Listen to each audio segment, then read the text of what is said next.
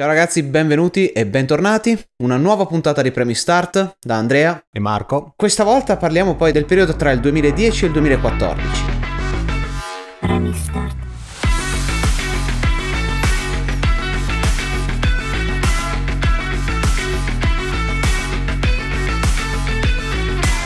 Una nuova puntata, un viaggio spazio-temporale, per adesso stiamo andando avanti con le nostre decadi o quinquenni in questo caso, visto che parliamo di 5 anni in 5 anni. Perso il conto, no? Delle puntate, vabbè. Ci avviciniamo sempre di più poi a quello che è il, il, i giorni nostri. I giorni nostri, ovvero il 2022 per chi ormai ci sta ascoltando nel 2030. Siamo nel, nel, mezzo del 2022 per, per intenderci. Esatto. Post-Covid, per chi magari si ricorderà. Avremo un, il mondo dei videogiochi che inizia a diventare un pochino mainstream, inizierà a fare un po' più gola anche alle grandi corporation, corporazioni, le industrie sì, grandi, di vario tipo. I, I, grandi nomi iniziano a interessarsi sempre di più ai videogiochi, ma anche, ma anche poi quelli che sono nati e cresciuti come noi nei videogiochi iniziano a diventare grandicelli, già, quindi iniziano sì. già a diventare adulti, quindi quelli che una volta erano bambini negli anni 80, nell'età adulta continuano a giocare.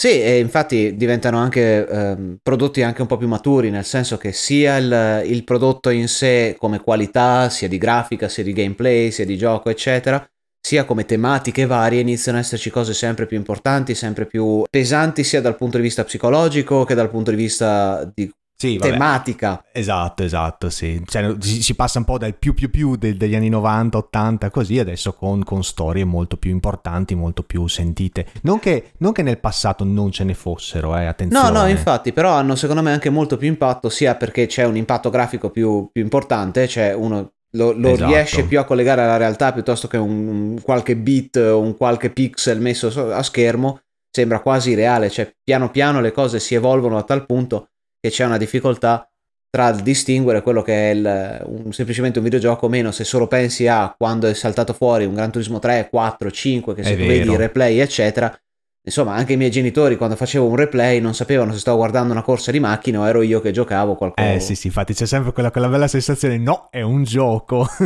vuoi vedere? No. no, infatti, e poi senza contare, toccheremo poi andando avanti nel, in questo periodo, arriva anche la realtà virtuale che piano piano inizia a entrare sempre di ah, più sì. nel, nel, comune, praticamente diventa anche un po' più facile da, da acquistare, non troppo costoso e, e un po' più alla portata di tutti se vogliamo. Ancora un po' limitato perché questo ovviamente è l'inizio, piano piano prenderà sempre più piede e ne parleremo. Certamente. Partendo dall'inizio, partendo da quello che poteva essere il 2010, ci sono anche i primi tentativi di rendere la, il mondo dei videogiochi un po' più distaccato dal fisico praticamente, cioè dal disco, dischetto, CD, DVD o quello che sia. Ci sono i primi, i primi tentativi di usare il cloud come sistema di, di videogioco per esempio l'OnLive che salta fuori per la prima volta, questo sistema che gestire, doveva almeno gestire videogiochi tramite un download complete, un, un continuo, cioè uno streaming di quello mm-hmm. che era il videogioco. Si era tentato di eliminare quindi praticamente la piattaforma da gioco, la necessità di avere una console o un PC performante che abbia esatto. La, l'hardware estremamente potente da poter far girare vari giochi di alta qualità e avere quindi un server separato che faceva la gestione del gioco e tu potevi esatto, giocare da qualsiasi tu, tu cosa. Noleggiavi, tu noleggiavi a tempo una, una, una, un PC potente o comunque una console potente tu potevi, eh, eh, esatto, potevi fare da streaming col, con l'idea che tu potevi giocare dalla TV di casa, di salotto, del, del, senza, avere, senza, avere, una console fisica. C'era anche stato il tentativo di portarlo su tablet o addirittura su qualsiasi sì, dispositivo, cioè non avevi vero. neanche bisogno del PC, era una, una penna, un, un, drive, un qualcosa che potevi usare per poter usare i controller. Avevi qualcosa, questa cosa che si attaccava direttamente alla, alla TV Esatto. E faceva da collegamento per il tuo controller, ti collegavi all'online e basta. Sì, poi ripetiamo che stiamo parlando poi del, degli inizi del, de, degli anni 10. Quindi... Questo è il 2010 proprio. 2010, quindi adesso non so tu, ma in Italia nel 2010 ancora non si parlava tanto tanto di fibra, c'erano i pochi eletti che avevano la fibra. Ma era una cosa estremamente rivoluzionaria beh, anche all'epoca. Sì, cioè, sì, sì, quando, era, quando, si era diciamo, sentito. Diciamo, era proprio per pochi eletti. Era una cosa completamente fuori di testa, cioè non, non credo che nessuno si aspettasse un, già un approccio del genere a quell'epoca, era, era, abbastanza rivoluzionario. Sì, ovviamente la prima cosa che mi sarebbe venuta in mente al tempo era sì, ma scusa, io mando il comando input nel mio controller e poi ora che arriva a destinazione, ora che torna indietro, cioè, fa- faccio ora morire 30 volte. Sì, quello che poi viene definito come lag era eh, la preoccupazione lag. principale e poi è stato effettivamente il problema più grave che c'era con OnLive perché eh, qualsiasi comando era lievemente ritardato, ovviamente dipendeva dal gioco e da quanto pesava. Eh, sì. Però uno dei motivi principali per cui non ha avuto successo ovviamente eh, era abbastanza oneroso a livello economico, anche lì per eh, un abbonamento, perché era fatto abbonamento, adesso non mi ricordo esattamente quant'era, ma cos'era? Parlavamo di una quarantina di euro al mese, qualcosa del genere. Sì, comunque stiamo parlando di un, di un, di un servizio che adesso non esiste più, è stato, no, è stato chiuso nel 2015. Sì, è stato purtroppo chiuso, eh, aveva potenziale ma non aveva né tanti giochi da poter, da poter offrire, né una piattaforma così stabile da, poterlo, da poter permettere di essere continuativa. Beh, poi adesso uscito... ormai, ormai, adesso praticamente sono, sono, cioè, eh, sono, notizie vecchie queste perché adesso ci sono fior fior di, di sistemi di, di, di, cloud gaming, adesso sì, adesso è un'altra storia, ovviamente. Quasi mainstream anche quello. Non so adesso quanto prende come mercato, a dire la verità. Io sono molto old, old, old school e anche tu, quindi io voglio il mio PC, voglio la mia console, bella fisica, poi... Beh, teoricamente ci sono, ci sono, parecchi streaming anche di giochi, ma secondo me la, la, formula principale per adesso, più che lo streaming in sé, è ancora l'abbonamento per avere l'accesso ai giochi, ma c'è sempre un download che ti permette poi lo di, fai, di... Lo fai girare sulla tua console. Esatto, o almeno limita il più possibile lo streaming, quindi esatto. anche i dati che passano sono minimi e di solito il problema principale effettivamente non è tanto il lag del gioco, che è relativamente fastidioso, ma è più, piuttosto il lag del, dell'input. Se io premo un tasto adesso e mi, mi fa l'azione un certo. secondo dopo è di un fastidio devastante. Esatto. Beh, ovviamente poi si può capire l'impatto anche dal punto di vista del mercato da questo, perché ovviamente cosa si fa con questo, con, con questo tipo di servizi? Si elimina completamente la pirateria, si elimina tutta la parte di manutenzione della console, tu non hai una console fisica, tu hai soltanto un abbonamento, magari hai un, un mi- micro hardware così giusto per fare da streaming, mm, che non è nemmeno necessario tra l'altro, basta vedere i recenti tentativi con, non so, Google Stadia o, o altro. Eh, quello, di quello ne parleremo, di quello ne parleremo più avanti, ma successiva. c'è un minimo di hardware che non ha necessità, cioè, ma, ma, che non fa girare fisicamente i giochi e, e, e, la pirateria è completamente assente, cioè non esiste. Sì, in quel caso poi praticamente non, non c'è quasi neanche l'opportunità di, di poter creare un, un mondo di, di, pirateria. Stadia, eh, scusa, eh, più che Stadia. Eh, on live. On live a parte il 2010 è il periodo in cui sono usciti anche tanti tentativi dove si tende a rivoluzionare un pochino il, il mondo videoludico, invece di avere un controller, in, in avere qualcosa di più, cioè eh, per esempio potrebbe essere il PlayStation Move che è il controller per poter usare il proprio corpo per, come, come sistema. Ah, stai parlando di quel rip-off totale del, del Nintendo Wii. Praticamente la Wii per PlayStation. esatto. esatto Siamo arrivati tardi anche noi. E ci hanno provato in, in, ogni modo. Il Move era un bel gingillo, aveva tante tante cose, era anche abbastanza preciso. Ce l'ho ancora a casa. Eh, ce l'ho, ce l'ho praticamente eh, attaccato sì. ancora alla PlayStation 3. Ho tentato di farmelo piacere, ma... È interessante, eh, sì. ma obiettivamente ha, ha, un po' di perdite qua là. Cioè, eh, ci dovrebbero essere dei giochi dedicati per, per eh, il move certo. e fatti apposta per quello che come hanno sempre, anche creato. Come sempre, come sempre, soffre il, il, problema che dicevo l'altra volta del Wii. Cioè, è un accessorio da comprare a parte. Non si può pretendere di avere dei buoni contenuti con dei accessori comprati a parte. E anche qua, secondo me, lo toccheremo fra un istante perché c'è stato il tentativo, ma ci arriviamo. La, la controparte, Microsoft, hanno tentato anche loro di fare la stessa cosa, ma in maniera un po' più, a mia opinione, un pochino più intelligente, anche se non troppo bene, usando il Kinect. Praticamente sì. senza niente, nessun controller in mano, ma questa telecamera sia infrarossi che classica, praticamente che prendeva la profondità e riusciva ad individuare la persona intera e usare quindi la persona intera come controller. Esatto. Cioè sì, il sì, movimento sp- uh, nello spazio praticamente era, individuava la persona nell'area di gioco e la rendeva come controller. Cioè, esatto, per chi ci ascolta nel 2030 praticamente era uno scatolozzo da mettere sopra la TV con due, con due telecamere Sì. e ti seguiva, faceva una specie di silhouette del tuo corpo, quindi allora, era un bel pezzo di hardware, cioè era- cioè, c'era una tecnologia spaventosa dietro. No, no, eh. infatti è, cioè, è studiato, studiato bene, aveva un po' di anche lì lieve lag e non aveva una perfetta rappresentazione del- della figura, faceva qualche errore qua e là che ovviamente in alcuni casi rendeva qualche Certo. gioco difficile da gestire. Insomma, parliamo di 12 anni fa, quindi insomma Ovvietti- la tecnologia ov- ovviamente, insomma, ovviamente. era tutta era tutto fuori dal da- appena appena fuori dal, da- dal centro di ricerca.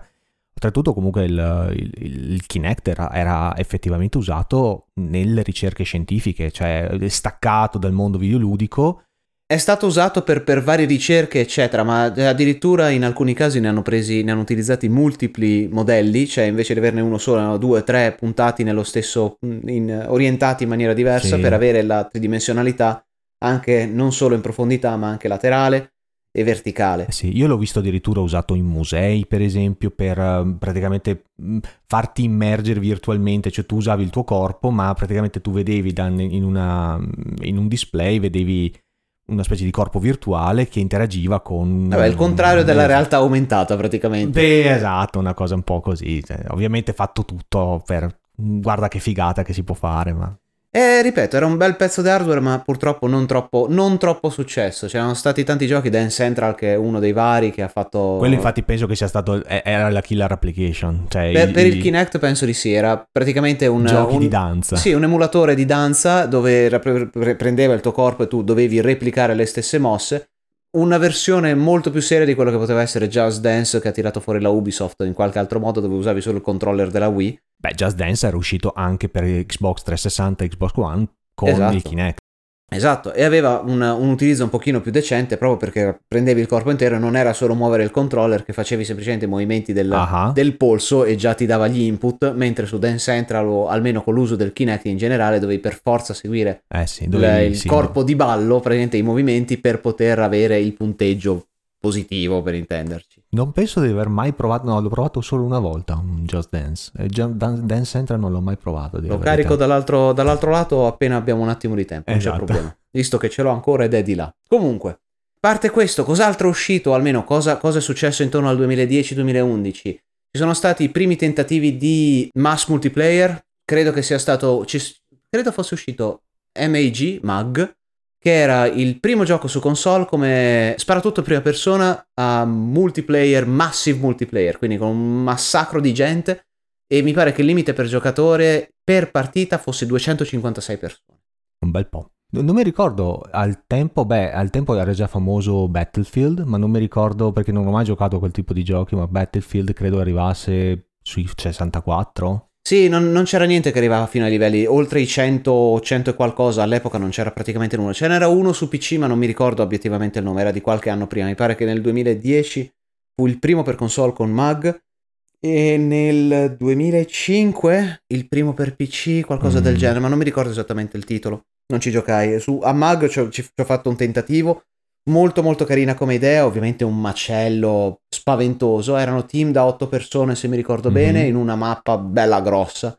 Preso anche qualche... Credo che sia nel Guinness World Record, tra parentesi, come, come primo massive multiplayer. Addirittura. Spara tutto. Credo che sia nel Guinness World Record il, il Sì, libro. anche. comunque abbastanza in sordina perché non ne ho mai sentito parlare. No, no, infatti era, era abbastanza di nicchia ed era un bel esperimento, però Sì. il gioco in sé non era fenomenale, era però un tentativo anche lì a provare altre cose che hanno tirato fuori in quel periodo, c'era il Nintendo 3DS che è stato presentato, la nuova console per eh, portatile della Nintendo con funzionalità 3D, e quel- la PlayStation dietro, la, la Sony che ha tentato anche lì di provare a rubare il mercato alla, alla Nintendo sul mobile. E infatti tira fuori anche lì la presentazione della PlayStation Vita che uscirà poi l'anno successivo, entrambe usciranno l'anno successivo. PlayStation Vita che ahimè, nonostante il nome, ha avuto vita breve. Ha vita, vita molto molto breve. Ci sono stati, credo che lo stesso problema si sia presentato due volte stesso- nello stesso quinquennio, perché poi ne parleremo tra un istante, nel 2012.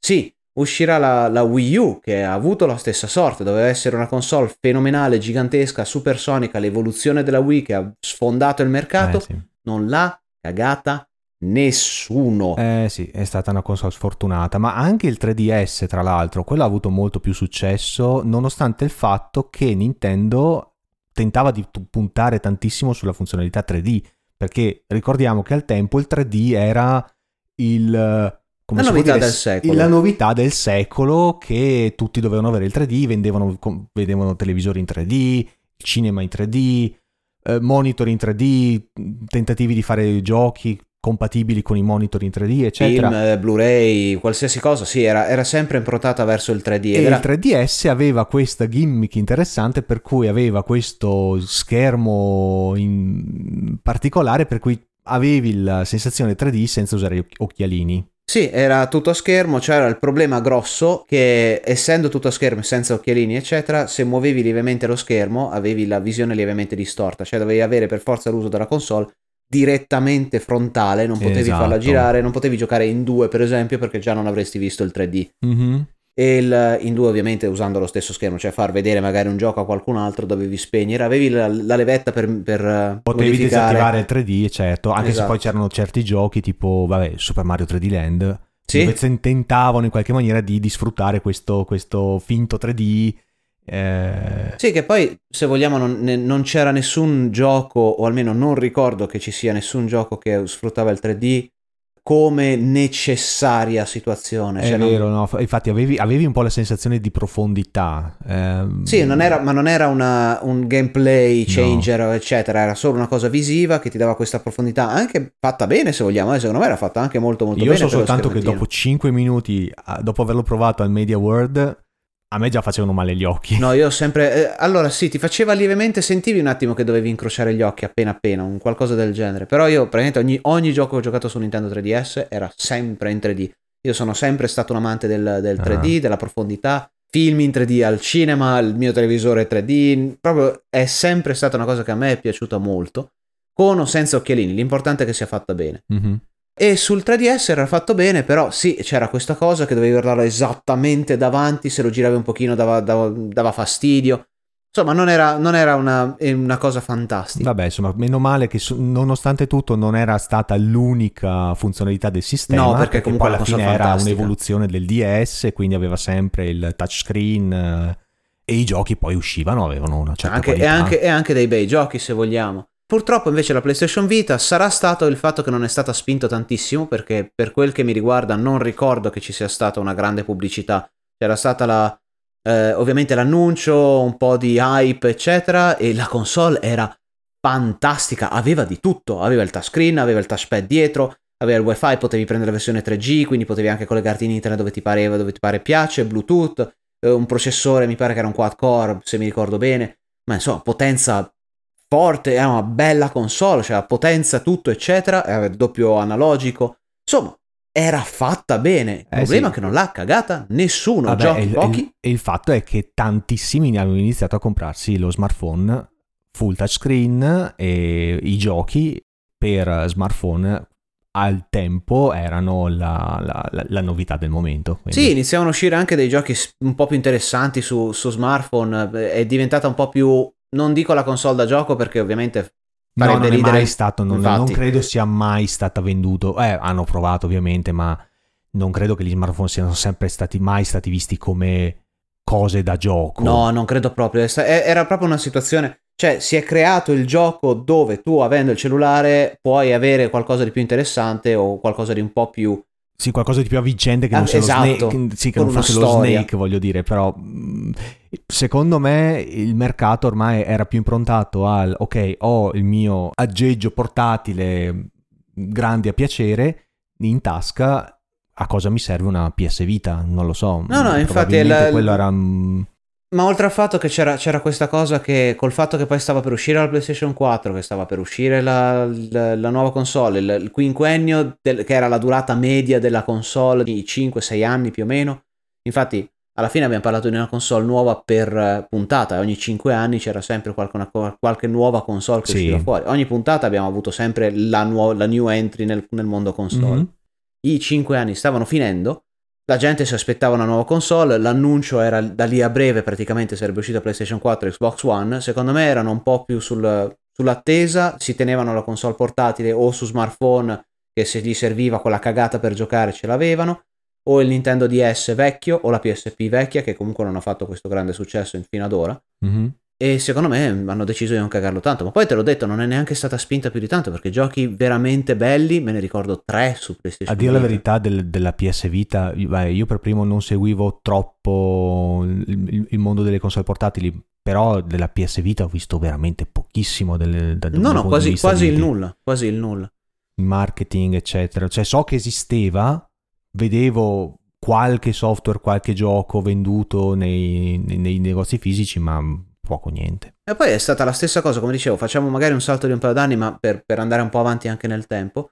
Quello che è successo con, con la Wii U, che è stata annunciata, non è stata spinta per niente, nessun, nessun gran marketing né, né, nulla, è stata fatta un po' in sordina. Quando è uscita c'è stato l'annuncio, ah, questa è la, la, è la Wii U, e quello che avevano mostrato, mi ricordo, ho visto in diretta praticamente quello che era l'annuncio all'epoca, lo seguivo molto più in diretta, avevo anche meno lavoro da fare. E avevano tirato fuori questa, il controller della Wii U che ha lo schermo sopra. Eh sì, una, una, un tablet praticamente. Il, ma il 90% delle persone con cui avevo parlato, con cui si sentiva in internet, eccetera, aveva avuto l'impressione che quello era un nuovo controller per la Wii che lo potenziava, cioè lo usavi come qualcosa, come una specie di add-on, un'aggiunta, come poteva essere, che ne so, il, il, Master, il Sega Master System che aveva il, l'X32 o quello che sia. Mm. Mega Drive, sì. Mega Drive. Sì, una specie di add-on, esatto. Eh, eh, nessuno aveva capito che era una console nuova. Poi esce sta console, che è una console nuova, non l'ha cagata nessuno, ma credo che abbia venduto qualcosa come 200.000 pezzi, che è il, nulla è sul mercato attuale. Sì, molto particolare, sì, molto strano effettivamente. Anche, cioè, probabilmente il, il nome non è stato molto fortunato. Perché... No, assolutamente. Poi Wii U è veramente un nome del cazzo, se vogliamo. Eh. Diciamoci, esatto. diciamoci, la verità. Esatto, già Wii non era molto fortunato come nome. che però aveva un po' di senso, ma poi us- usare lo stesso nome della console precedente, aggiungendoci U, come, cioè non è, che ne so, PlayStation, PlayStation 2, PlayStation 3. Se fosse stato Wii 2, secondo me avrebbe avuto un po' più senso. Ma Wii U sembra veramente una cosa che aggiunge una console che già esiste. È vero secondo me un minimo uno ce lo faceva un ragionamento, ma tra il nome, tra il marketing mancato, eccetera, mancavano giochi, non c'era niente. Bayonetta 2 era uscito come, come esclusiva, bello. I vari Super Mario, vabbè, sempre la stessa roba, per quanto siano fantastici, belli, quello che sia, quello che vogliamo, però sono sempre i soliti Super Mario triti e ritriti. Sì, cos'era uscito? Super Mario, cos'era? World? Sì, poi c'era, World. Il, c'era anche il New Super Mario, eh, Super Mario Land o qualcosa del genere. Insomma, è uscita roba che vogliamo interessante, ma non è la killer application. Beh, dici, oh mio Dio. Esatto, piano. Però la Wii U ha steso il tappeto per quello che poi sarebbe diventato il Nintendo Switch, che invece ha fatto il successo che si è meritato. Esattamente. Perché alla fine, gira che ti rigira, sono praticamente la stessa, il, è lo stesso concetto. Cioè, la Nintendo ha provato a fare una console da casa che potesse essere utilizzata in maniera mobile, cioè sì, fuori de- casa. Secondo me il, il, concetto della Wii U non era sbagliato, era semplicemente stato sfruttato male, perché l'idea a me di avere un, uno schermo che mi poteva dare una mano per quello che era su schermo, su TV, cioè avere il doppio schermo per poter, che ne so, gestire un inventario, per... Eh, mi ricordo che una delle cose utili che si poteva fare su Wii U era che ne so, giocando a FIFA potevi fare i cambi dei giocatori direttamente sullo su, schermo, che sullo era schermo. un touchscreen, quindi praticamente era, era, era, un tablet, no? Era un tablet e tu usavi praticamente lo schermo di questo tablet per poter interagire con quello che c'era su esatto. schermo in, in, in altre se lo utilizzavi nella maniera uh, con il dock.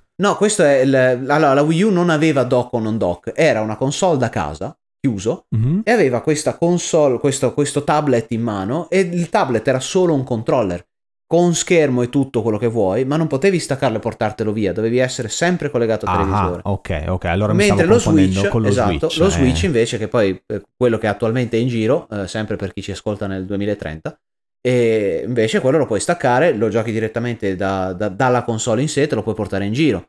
Dà meno peso e si ricarica mentre è collegato alla dock, però quello che sia. Mentre okay. la Wii U no, era proprio una console da casa con la possibilità di avere a schermo eh, del, del quindi, tablet praticamente. Sì. Quindi insomma non era, né, non era, né, carne né pesce. No, esatto, era, una via di mezzo. Sembrava era... mobile, ma no, in verità no, anche perché quello era poi anche il periodo dei tablet con iPad e Android vari, quindi quello era un po' il modo di Nintendo per prendere parte nel mondo dei tablet, anche perché vendevano, iniziavano a vendere anche dei tablet che tendavano di essere delle console portatili. Vabbè, poi una volta che è uscito Android eh, come sistema operativo di base... Eh, eh, sono uscite due o tre, sì, ovviamente un po' cinesate, però hanno tentato di far uscire dei tablet con eh, controller, con dei controller di pad. Sì, sì, sì, un po' più, un po più a gioco. E con, con, l'avvento di Android, che poi in questo periodo, quando il primo Android era intorno a cos'era il 2010? 2009. 2009. Eh, 2009. 2009 io nel, 2010, nel 2009 mi ero comprato primo, uno dei primissimi telefoni Android. Eh, con, con Android che era un po' più aperto come sistema operativo, insomma c'era molto più semplicità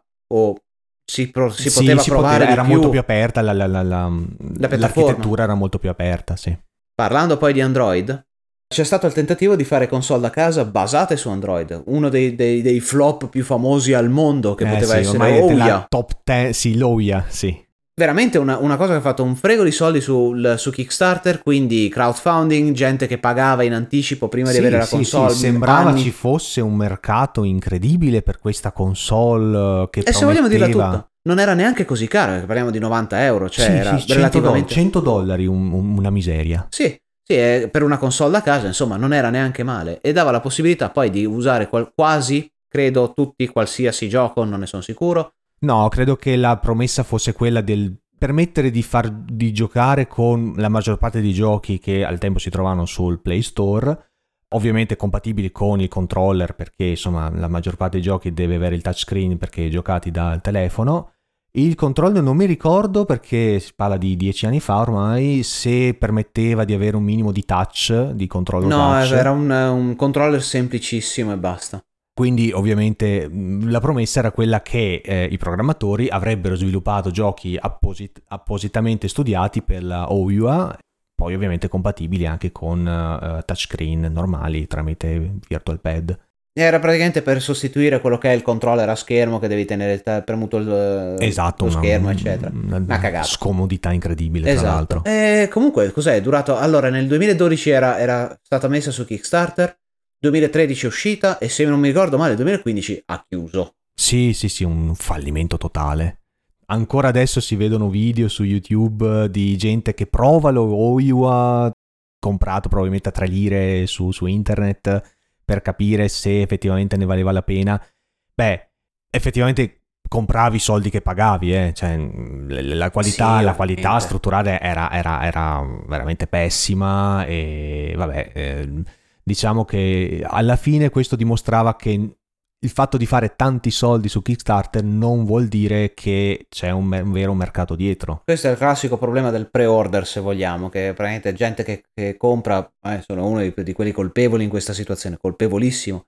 Fare un preordine di qualcosa, qualsiasi cosa essa sia, che sia un gioco, che sia una console, eh, prima di avere mano al prodotto, almeno avere qualche recensione re, reale, vera, è una cagata pazzesca perché poi ti ritrovi magari una, una minchiata iperbolica. Sì, e... poi è anche quello vittime dell'hype. No? Ovviamente fa parte, fa parte, del gioco e anche lì poi credo che anche in questo periodo dove si è iniziato ad avere sempre di più la crescita, credo poi con la, con la nascita della PlayStation 4 e dell'Xbox One che è nel 2013 praticamente sì. eh, annunciata e lanciate tutte e due nel 2013. Parte quella la nascita del fare il gioco giusto appena giocabile per metterlo sul mercato che tanto poi si aggiusta con qualche patch nel futuro. Che tanto poi lo facciamo, no? Sì, tanto poi si aggiusta con, col fatto che le console oramai sono online, i download sono sempre più veloci e hanno la possibilità di mettere una, un, un, gioco sul mercato giusto per, per, fare un po' di hype, tirar fuori quella, quella grana iniziale e poi per poterlo patchare con, e aggiustare con... Eh sì, perché ormai i giochi sono, non dico Mm, al 90%, però il, il, digital delivery inizia a diventare sempre più parte di tutti i giorni. No, cioè, infatti si inizia ad, ad, abbandonare un pochino quello che è il, il disco vero e proprio e c'è l'acquisto online che prende piede. Questo vale sia su PC che su console perché ci sono gli store su console della PlayStation, dell'Xbox, de, della Microsoft, su Steam. Poi mi pare che nel, nel quinquennio successivo, cioè nella, nella parte finale del 2010, nascono tutte le altre piattaforme tra l'Epic Games, cose eccetera, che comunque praticamente questa è la nascita, sta, sta salendo sempre di più sì, l'acquisto online. È vero, soprattutto su PC, anche soprattutto su PC dove Steam praticamente, beh, non tanto all'inizio perché mm, non me lo ricordo, però sicuramente all'inizio del quinquennio, del decennio, Steam inizia a prendere, insomma, a prendere importanza. Prende il totale mercato se vogliamo. Eh, e per- diventa, per sì, di fatto, di, di fatto al tempo diventa un monopolizza il mercato del, del digital delivery su PC. Cosa vuol dire? Che praticamente sapevo di gente che andava a comprarsi il gioco, la copia del gioco eh, su- al negozio, apriva la confezione non trovava una beneamata mazza se non una chiave da mettere su Steam Ridicolo, una cosa ridicola. Io ho sempre odiato quella cosa. non avevi neanche la soddisfazione di mettere dentro un CD o un DVD o un Blu-ray, quello che era, per poterti almeno scaricare o, o almeno installare parzialmente il tuo gioco. No, dove- no, ti avevi soltanto la chiave per...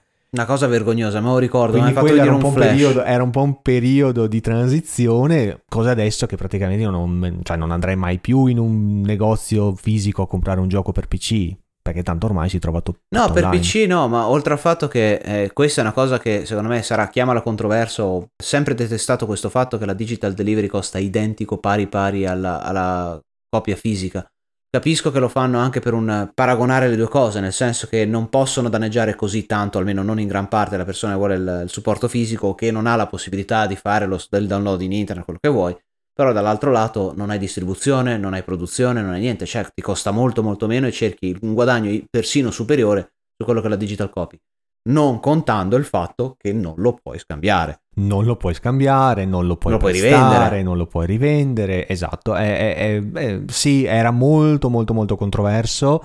Qui si apre una parentesi che- di cui potremmo parlarne per ore e ore. Vabbè, vuol- cioè, insomma, ci dedicheremo probabilmente. Ne parleremo più in un'altra puntata. Vabbè, qui c'è, c'è tutto un po' il discorso del DRM, eccetera, ma vabbè. Eh, un'altra cosa importante da dire poi del, del- del quinquennio, della decade, anche se vogliamo, anche la, la nascita e la sempre più importanza dell'indie gaming, cioè del, eh, dello sviluppo indipendente dei giochi. Perché già si vedeva alla fine del, del decennio precedente dove giochi carini, picco- piccoli giochi fatti indipendentemente, tipo per esempio Braid, eh, un gioco 2D molto old school, aveva iniziato a fare breccia sui videogiocatori, vuoi anche per il ritorno alle origini, vuoi perché il, il meccanismo, ma anche il fatto che eh, un giochino venduto a 10 euro comunque con un certo contenuto, volendo anche profondo, poteva anche avere successo. E nel 2011 si vede poi il fenomeno, che non è neanche stato un rilascio, è proprio un fenomeno di Minecraft, che ha creato varie cose, ha creato delle nuove, hai creato un nuovo eh, genere di gioco. Minecraft che, vabbè, se ci seguite e non sapete cos'è Minecraft, fatemi un favore, andate almeno su Wikipedia, andate a, ve- a leggervi cos'è Minecraft. Però, insomma, ha fatto un successo enorme ed è stato sviluppato al tempo da una singola persona, così come hobby. Credo che sia stato sviluppato eh, da questo mh, svedese, credo Marcus Persson, eh, in, una, in una delle fiere dove tu devi sviluppare un gioco in, un- so, in una settimana Ah, sì. e, e mostrare un po' cosa hai fatto, quindi proprio una cosa totalmente indipendente. E questa, questo ha rilasciato questo giochino così, che era una specie di Lego così con dei cubetti, e ha fatto un successo spaventoso. Che poi sì, era, era un sandbox, né, né survival all'epoca non era nient'altro Al tempo non, era cos- nemmeno un survivor, No, no, era, un era semplicemente da costruire Era- le cose, un Lego. puro Lego in cui potevi costruire, mettere su e fare le tue creazioni. Poi piano piano hanno detto, ah cacchio, ma la gente è interessata, allora ci facciamo un gioco dietro. Allora piano piano iniziato, hanno iniziato a buttarci dentro sempre più feature, hanno iniziato a metterci dentro, non so, la barra della vita, la barra del eh, cibo e quindi dovevi prenderti il cibo per poter sopravvivere, poi la I sera arriva- arrivavano i nemici ma solo la sera e quindi doverti, ti dovevi durante il giorno costruire un, un riparo per ripararti dai nemici. E facendo questo ha, come dicevo prima, ha creato un nuovo genere di gioco, ovvero il gioco survival. Sì, sì il, il survival più, più che il survival horror che già esisteva da un esatto, po'. il con le survival horror cose. esisteva. Però come survival, diciamo Survival che l'ha, l'ha- l'ha messo molto più in, sul fronte, perché c'era già qualche gioco a livello survival, tanti, tanti ci hanno provato, però erano molto di nicchia, eh, questo l'ha messo alla portata di tutti, cioè tutti quanti parlavano di Minecraft a un certo punto. Credo non, non non sia neanche stato nel primissimo anno in cui, in cui è uscito. Ci è voluto un paio d'anni prima di essere completamente fuori da qualsiasi test, cioè chiunque, Insomma, chiunque la versione 1.0 di Minecraft è uscita al fine 2011, ma già al tempo tu, cioè, era già famoso al tempo. Sì, ma, ma credo, che, credo perché... che, un paio d'anni dopo è quando è esploso che veramente Sì, esatto, poi è diventato, sì, poi è diventato veramente parte, cioè è talmente mainstream che a tuttora, insomma, tu vai in un negozio per giocattoli per bambini, trovi ancora roba di Minecraft. Sì, sì, sì, si trova persino il peluche adesso di Minecraft. Sì, trovi, trovi, il Lego di Minecraft, che è fantastico, cioè hanno fatto il, il giro totale di Minecraft che, che, si è basato sui Lego, i Lego che adesso si sono basati su Minecraft. Fantastico. Ironia della sorte. Ironia della sorte tuttora. Non solo ha creato un nuovo genere di gioco, ma anche steso il tappeto per quello che poi in futuro sarebbe diventato il cosiddetto accesso anticipato, perché ripeto, al tempo Minecraft si poteva comprare, non era una cosa gratuita, c'era una beta, ma la beta era acquistabile a un prezzo lim- limitato, un prezzo ridotto, il prezzo sarebbe salito man mano che il prodotto diventava sempre più finito. Io l'ho comprato al tempo a, non mi ricordo quanto, 20, sì, l'ho comprato a, a, prezzo pieno, 20, 20 dollari, quindi comunque un prezzo accessibilissimo, però chi lo comprava ancora in versione alfa o pre-alfa, eccetera, lo, lo comprava anche a 5-10 euro. E ovviamente aveva delle feature limitate, mm, potevi mandare suggerimenti agli sviluppatori per, non so, questo o quello, o quell'altro, oppure quell'altro, ma l'idea poi si è sviluppata anche in futuro. Adesso Minecraft ovviamente è un, è un gioco completo, ma altri giochi hanno preso spunto da Minecraft come sviluppo e quindi hanno iniziato letteralmente a far uscire giochi in alfa, in proprio Ma credo che sia un po' il contrario, devo essere sincero. Più che, più che essere la, gli indie, cioè per, que- per, quello che riguarda le grandi corporation, le grandi eh, aziende che producono AAA, che hanno iniziato a fare la stessa cosa, mettere le cose in alfa mm-hmm. e già venderle, il pre-access e cose del genere, che quello credo che sia un mondo un po' a parte, ma credo che invece per quel che riguarda gli indie, Penso che sia un po' l'opposto, nel senso che c'è sempre stato quell'interesse di programmatori amatoriali che vogliono creare il proprio gioco, eccetera, però non avevano nessuno, nessuna piattaforma o nessun luogo dove poterli Public- distribuire. Eh, esatto. E credo che Minecraft invece abbia più aperto non tanto la porta per l'early access in sé,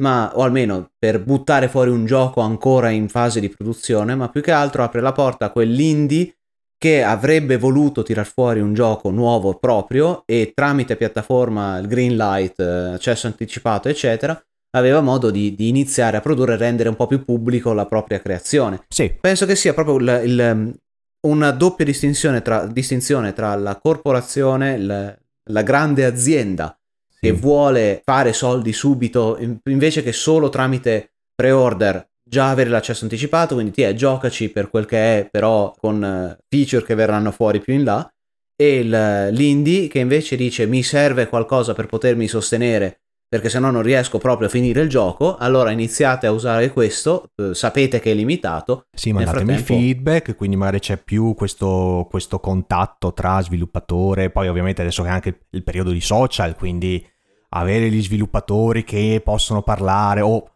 avere la possibilità di parlare con lo sviluppatore, avere un feedback diretto, cioè quello ovviamente era figlio del tempo, insomma. In tutto questo, poi, tra parentesi, eh, Minecraft, eh, console che escono, sono due o tre cose ancora che sono molto importanti di questo periodo. Uno, che finalmente, realmente, senza limiti, inizia a venire fuori quello che è la realtà virtuale.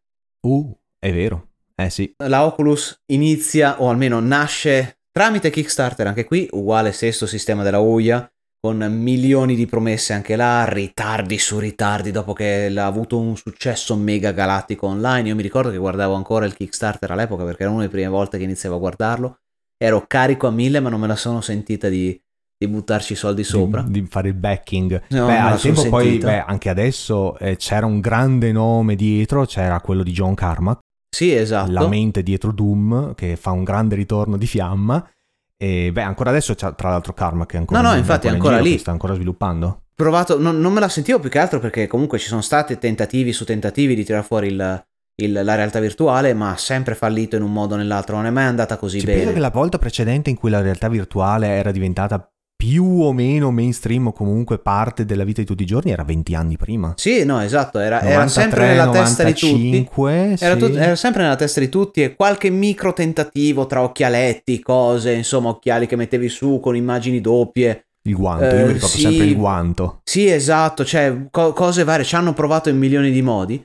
Eh, però l- questo qua era il primo reale tentativo e io diffidente a morte, proprio non, non, me la sentì, ero carico a mille, l'hype che saliva, ma ero lì con era forse più speranzoso era che una altro. scommessa ed era anche molto facile che non potessero promettere, che, che pro- molte promesse, ma poi è molto difficile da, da, da E poi da come uscirono i primi developer kit, che era nel 2014-2015, questi due anni praticamente è iniziato a venire fuori i primi developer kit, lo provai, è una cosa fantastica. Cioè, mi, mi, ricordo proprio mind blown, come si dice all'inglese. Eh sì. Supersonico, tanto che addirittura Facebook eh, ha comprato Oculus, Oculus con tanti casini e un macello dietro perché tutti quelli che avevano pagato tramite Kickstarter si sentivano che Traditi, la compagnia, perché... esatto, la compagnia si era venduta, non era quello per cui avevano pagato. Sì, Facebook dopo tra l'altro non era, già al tempo non era ben vista, c'erano già stati dei piccoli scandali con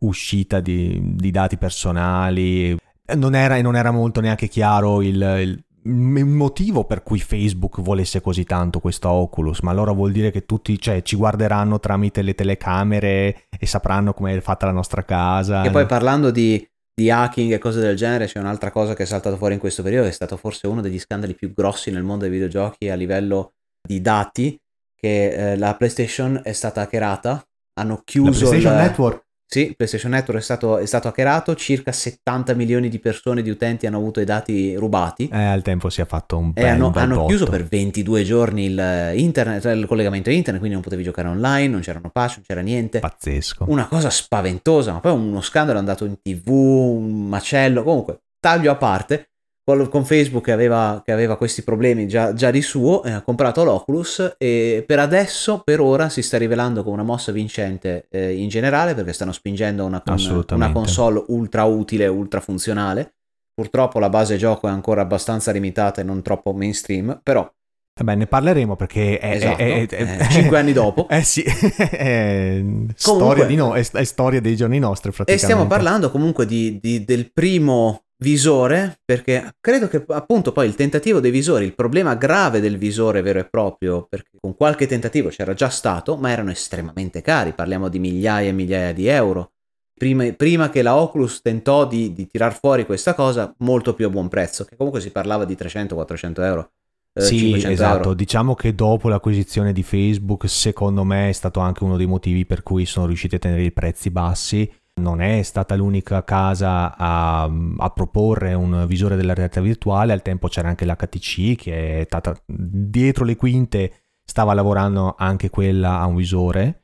Quella ha avuto comunque un certo successo perché ancora adesso ce ne insomma, ancora adesso ci sono utilizzatori, ma ovviamente poi il prezzo era, era, era, era assolutamente era non solo, non solo del visore, ma anche il fatto che il visore non andava standalone, non, era, non potevi comprare il visore e andare nella realtà, nella realtà virtuale, dovevi avere un PC da gioco con i controcazzi, e scusate il francesismo. Sì, ma doveva essere veramente fuori di testa. Dovevi spendere migliaia di euro per avere un PC molto più che decente, de- avevi delle restrizioni hardware molto importanti, anche perché dovevi fisicamente far girare il gioco in due monitor diversi a 60 frame al secondo, altrimenti ci avevi... E almeno in, in uh, HD, e almeno in, in full, full HD, HD, perché esatto. non, non doveva comunque gestire una grafica che vicino agli occhi si, si, notava se non era in full HD. Tanto di VR ne faremo una puntata intera perché è un, è un mondo estremamente affascinante. Sì, intanto cioè... diciamo alla fine della, del, del quinquennio già si iniziava a sentire... Detto questo, la, PS, la PSVR era uscita nel... No, 2000? non ancora. Non ancora. Non ancora. Ancora, se non mi ricordo male, è uscito proprio il 2015-2016, proprio la, subito periodo successivo. Vabbè, spoiler alert per, prossimo, per la prossima puntata. Allora. Sì, era, era praticamente nel, nella fine degli anni del 2000, e, sì, parte finale 2010. Altra cosa relativa a questo periodo, credo che iniziano, inizino a uscire due cose che personalmente trovo estremamente fastidiose. Uno, i remaster mm-hmm. di giochi appena usciti. che non ho mai capito per quale motivo li fanno, a parte fare soldi ovviamente perché è un money grab allucinante e non si può fare una cosa del genere, cioè non esiste. E l'altra cosa, che era la cosa per cui per me la console vinceva sul PC all'epoca, il fatto di fare restyling, remodeling o fare power up o aumentare le prestazioni di console già uscite. Vedi, per esempio il 3DS credo che sia il primo esempio che ricordi a far uscire talmente tante versioni. Nintendo 3DS, Nintendo 3DS XL, il 2DS che è la stessa identica cosa senza lo schermo che si chiude e senza il 3D. Il New 3DS che era la stessa cosa del 3DS preciso ma un po' più potente tanto da far uscire quel... Mi pare una, una decina, insomma sono usciti dei giochi che funzionavano su 3DS e su Nintendo 3DS, sul New 3DS e alcuni che funzionano solo sul New 3DS. Eh, quel... È una cosa che io ho, ho detestato quando l'ho visto per la prima volta, ma proprio il nervo che non mi è salito. A questo punto cambia il nome, facci un piacere. Insomma. Ma fai una console diversa e dici retrocompatibile, punto, punto e basta.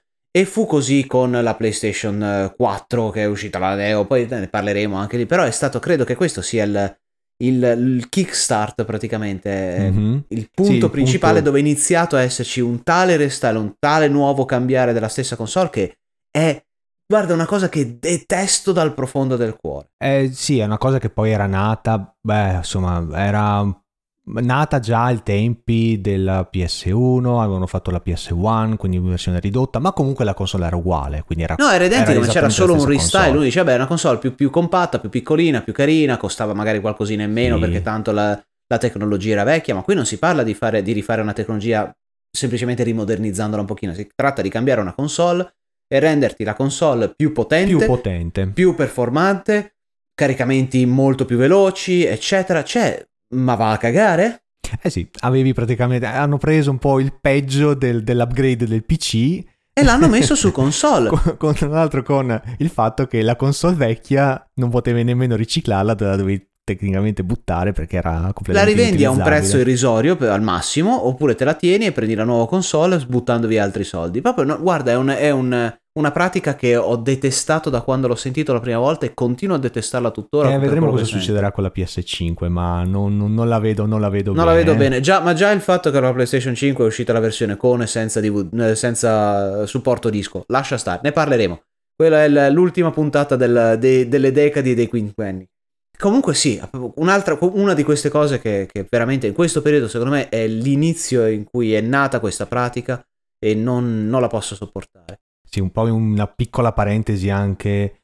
Questa decade ha, ha visto anche l'inizio delle microtransazioni e della... Um, Maledetti! E, del, e poi de, e delle, dell'inizio anche delle loot box e anche, e anche, del cosiddetto modello freemium, anche e soprattutto dovuto alla distribuzione sui telefoni cellulari che avevano o non avevano uh, una, una, componente insomma, di pirateria, vorrei dire, ma comunque si poteva vedere che i giochi pian piano avevano iniziato a essere venduti a 2-3 euro e poi piano piano i, publisher hanno iniziato a capire che ma perché il gioco non lo distribuiamo gratuitamente?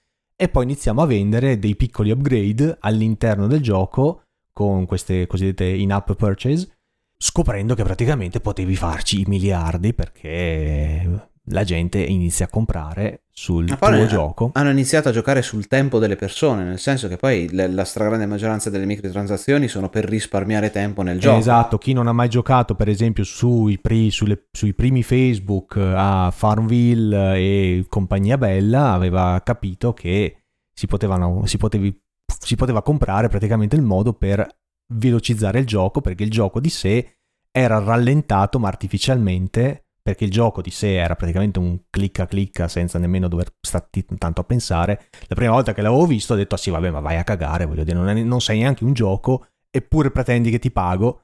Sì, oppure invitavi amici all'epoca con i flash game, no? Invita gli amici e ti diamo, ti diamo, le gemme o quello Mamma che era. Mamma mia.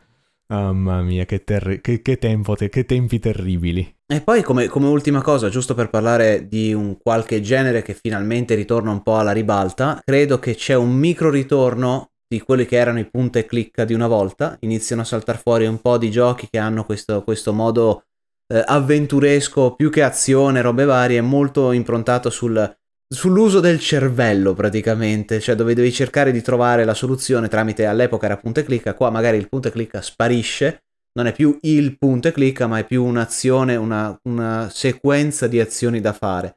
Può, la Telltale ha, è una delle mie compagnie preferite dell'epoca, purtroppo fallita e chiuso, ma ha creato una sequenza di giochi fenomenali di questo genere, dove c'era il controllo diretto del personaggio, una volta era clicca su un punto e il personaggio cammina, lì avevi il controllo diretto tramite controller, però il metodo di gioco era lo stesso, raccogli questo, raccogli quest'altro, unisci due oggetti per poterlo usare da un'altra parte. Inizia a rinascere un po' questo stile, iniziano a saltare fuori dei giochi che o recuperi vecchi, come potrebbe essere qualche nuovo Sam Max, il primo mi pare che uscì proprio nel 2009 o qualcosa del genere, i Sam Max nuovi della Telltale.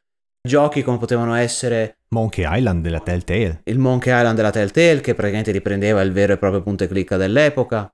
Poi storie basate su anche comic book, per esempio Better Walking Dead. The Walking Dead sto che, gio- che sto giocando in questo preciso istante, tra l'altro. Su, su, suggerimento mio, tra parentesi, perché sono anni che gli sto dicendo deve giocare quel maledetto gioco. Sì, il mio, mio rapporto con i videogiochi è sempre lì che... Ma ah, dovresti giocare questo? Sei anni dopo. Ho giocato a questo? Sì, cazzo.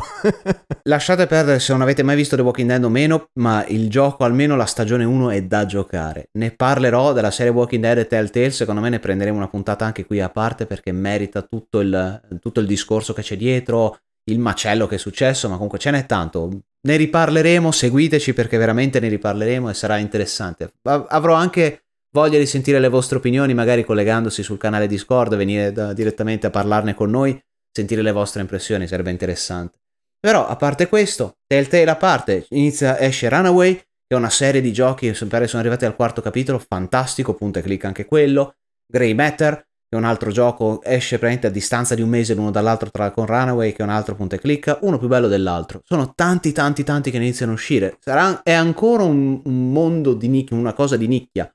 Non molte persone ci giocheranno, ma il fatto che si inizi a rivedere questo stile ritornare era praticamente per me un, un, un abbraccio alla, alla, storia, quello che era, una, un, un amore che ritorna verso questo genere. E ovviamente, devo essere sincero, è comunque un un genere che piano piano, non dico che abbandono, ma ho meno pazienza a giocare, perché all'epoca ci perdevo ore e ore e ore, adesso devo cercare di risolverlo il prima possibile. Eh sì, diciamo che la Telltale sono giochi, quelli del, del Telltale sono giochi che si praticamente si lasciano giocare sono da soli, semplici. sì, sono praticamente autogiocabili praticamente invece le avventure, le avventure classiche sono insomma devi starci lì insomma ore e ore per cercare di capire l'enigma del, del caso e poi ultima pratica proprio con, con la Telltale, che credo che sia quella che ha lanciato un po' il, la moda, era il, il, gioco a episodi, dove iniziavano a tirare fuori, invece di fare l'early access di tutto il gioco, dove avevi le cose a metà, ti tiravano fuori un pezzo di storia come se fosse un episodio di una stagione di una serie televisiva. Esatto. Episodio 1 te lo buttavano là, tu ci giocavi e dovevi aspettare che il secondo episodio usciva. Alla fine dell'episodio avevi il, la preview dell'episodio successivo, e avevi all'inizio sì, dell'episodio successivo avevi il recap dell'episodio precedente con le scelte che avevi fatto nell'episodio precedente, anche quello è molto interessante. Esatto, no, era, era fatto veramente molto molto bene. Personalmente ha ah, di nuovo un altro, un'altra opinione personale, io non ne sono mai stato un enorme fan perché ovviamente una serie televisiva magari c'è una settimana l'uno dall'altro, ma tra un episodio e un altro passava anni certe volte, so, un anno intero.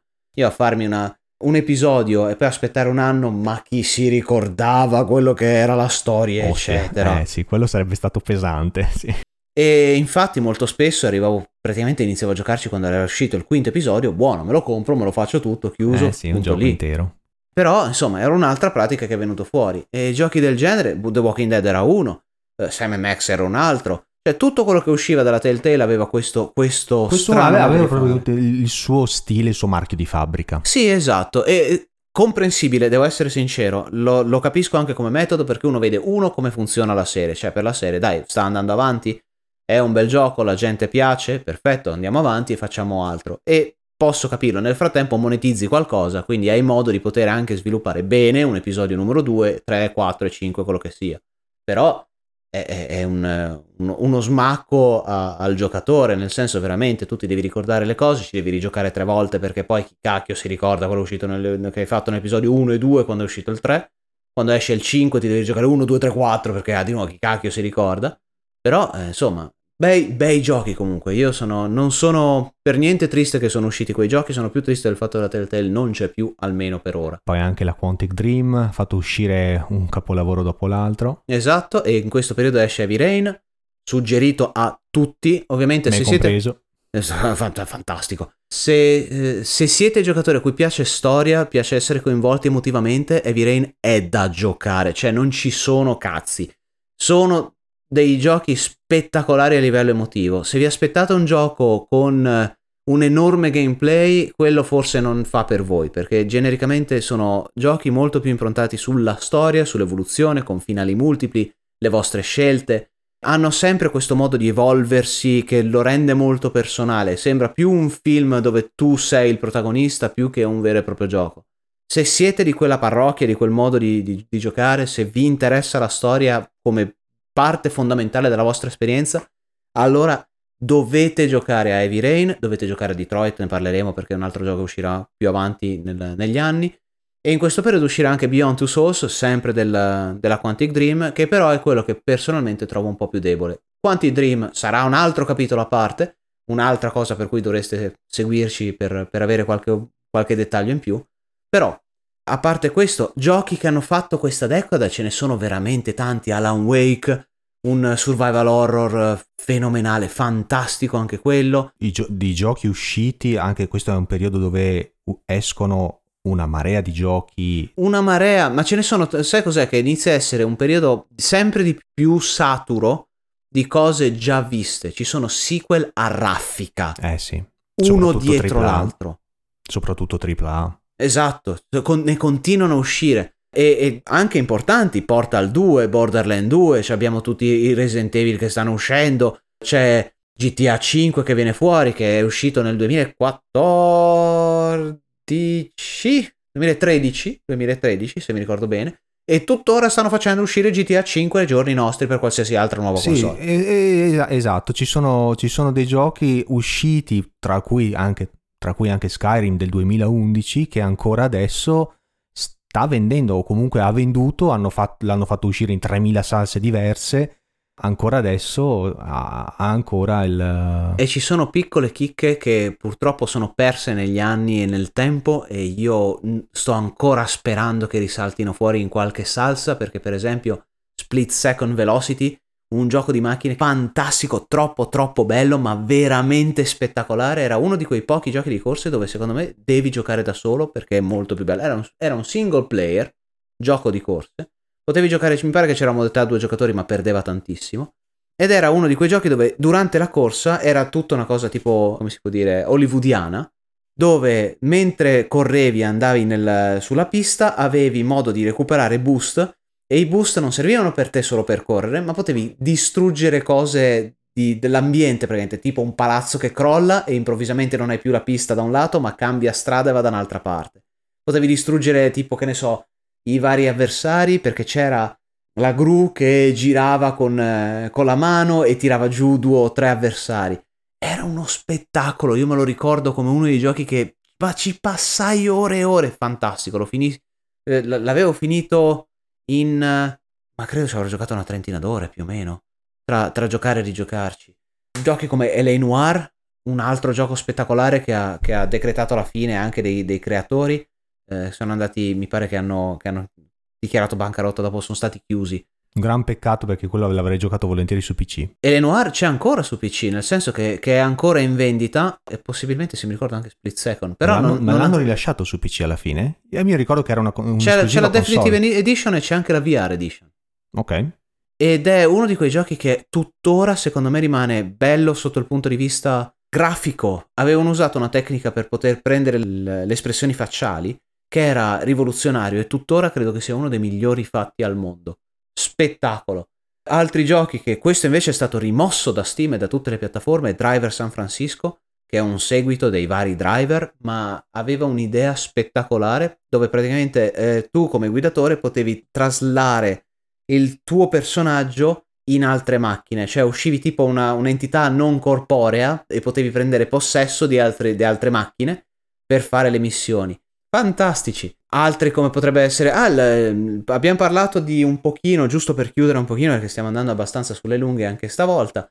iOS o Android, parlando un pochino del mondo dei cellulari, sono usciti giochi come potrebbe essere Plague Inc., che è tuttora abbastanza famoso, anche se per motivi un po' diversi, visto la pandemia che c'è stata in questi giorni. Gioco dove non tu... succederà mai una cosa del genere, si diceva nel 2014. Figuriamoci se succede. Giochi come Infinity Blade, che secondo me era uno spettacolo. Eh, Infinity... Che adesso tra l'altro non è nemmeno più disponibile. No, infatti ne erano usciti ben tre. Questo è un grandissimo peccato e secondo me questo sarà un grave problema nel futuro, nel nostro futuro, nel futuro futuro, in cui come fai a...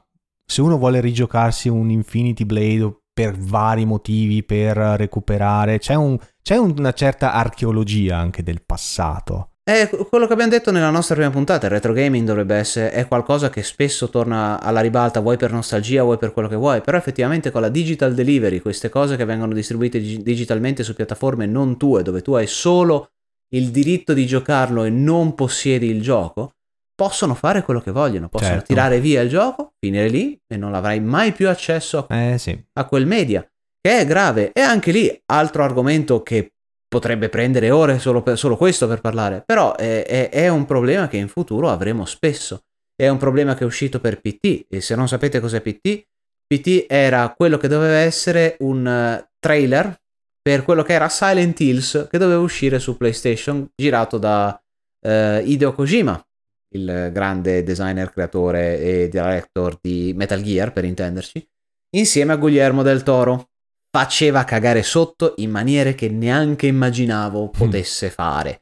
Io ce l'ho ancora sulla mia console perché eh, l'ho potuto scaricare, ci posso ancora giocare, ma poi l'hanno levato dal mercato perché è successo il casino mega galatico con Kojima che uscì dalla, eh, dalla Konami con eh, macelli dietro l'altro, cancellarono 24.000 cose un'altra di quelle cose che è persa negli annali, o ce l'avevi nella console o, o è impossibile sparito. da ritrovare, da scaricare, quindi praticamente tu adesso hai una console che nel futuro potrebbe valere i miliardi. Infatti me lo sto tenendo là e chi cacchio la tocca, sperando che ancora funzioni perché chi l'ha più accesa la PlayStation 3 dopo la 4, eccetera. Però, insomma, ci sono tante, tante, tante, tante cose che potranno... che sono uscite in questo periodo, che sono un po' state perse. Un'ultima, giusto per dire una cosa che tocca un, una cosa lievemente controversa, un argomento un po' controverso, Fez. Fez, che è questo Fez? gioco indie molto rivoluzionario col fatto che era, era, visto 2D, aveva la possibilità di girare il, il, la prospettiva di gioco per creare nuove piattaforme. Era un platform puzzle platformer, mm, sì, sì, sì, Era un platform 2D con la possibilità appunto di farlo diventare un finto 3D. Esatto, giravi praticamente la visuale per cambiare la prospettiva e creare tipo nuove piattaforme in base alla prospettiva per poter saltare su e eh, che ne so, scalare una montagna, non so per esempio. E successe poi il macello anche lì con, con, il designer che fece un table flip. Ah, è vero, doveva far uscire Phase 2. Stava lavorando su Phase 2 e lui praticamente ebbe una, una, una diatriba con un, un, critico di giochi. Su Twitter, tra l'altro, sì, ricordo, vero? Sì, sì, una Twitter war, come viene chiamata. E a un certo punto lui disse, sapete che vi dico? Andate tutti a cagare e io esco dal, dall'ambiente videogiochi e Phase 2 lo cancello. Chiuso. E chiuse il discorso.